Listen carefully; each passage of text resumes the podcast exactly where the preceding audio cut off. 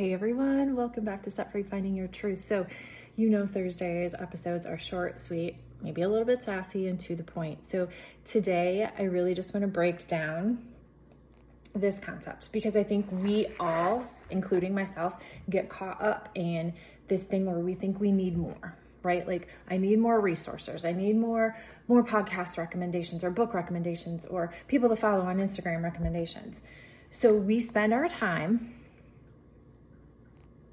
going back and listening to those podcasts, reading those books. But what we need actually isn't more information.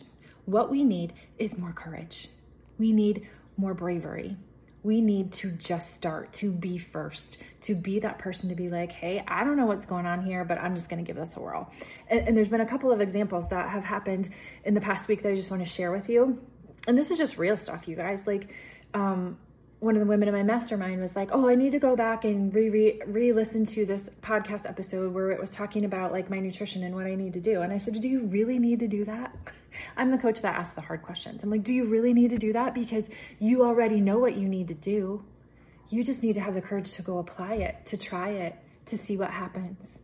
Right? And I think we're so afraid of failure. We're so afraid that like maybe we're missing something and we just want it to be perfect that we just don't even take that first step or start.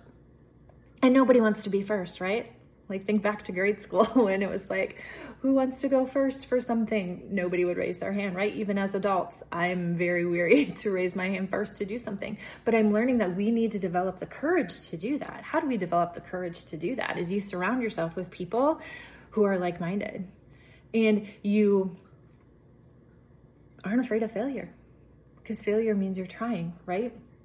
So we just need more courage. The other example of this was I was talking with one of my best friends yesterday, and I'm like, I was telling her about how I'm really on an exploration, experimentation when it comes to my nutrition and minerals and things that I'm putting in my body and how it makes me feel, and just really trying to hone in on a couple things. I'm telling you, like, being in your mid 40s is not for the faint of heart. It is very trying on multiple levels, but um, you don't know unless you try things, right? So I was telling her I was going to try this recipe for these gummies that you could make in the morning that have protein in them and are supposed to be good for your gut and yada yada. And she's like, I'm so proud of you for just trying something. Like, you just go and you just do it. Like, I struggle with, you know, I have these ideas in my head and then I don't go put them into action. And I'm like, bingo. I'm like, yeah, you're you're not alone here. Like, welcome to the real world because I think that's what happens for a lot of us. We we are knowledge collectors. You know, we have all this information in our brain yet we're too afraid to take the first step to try and see what that could mean for you or what the outcome could be or what you know it's it's all of that uncertainty. Nobody likes uncertainty. We all like to know like what is going on in my life? What is going to happen? Like we want to know our steps but we have to remember that the lord is directing our steps. So go out there and try to make these jello things. If it's a flop she's like i want a step-by-step tutorial and i'm like okay you might get it but it might be a flop. Okay i guess if it's a flop it's a flop. Then i know right? Like how do we know if we don't try I mean, I don't know about you, but I'm not li- about living a life of regrets, whether it's about trying some stinking gummy recipe or it's like stepping out into something with your career or something you truly believe in in your heart that maybe some people don't. Like, it really got me thinking that we just don't need more information. In a world where we can get it at our fingertips, we waste so much time and energy when we just need courage.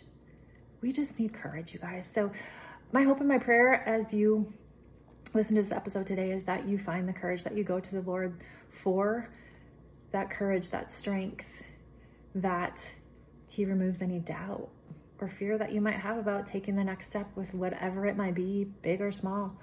Um, and there's something I heard at church last week too that I just want to reiterate is that every choice you make, you guys, matters, right?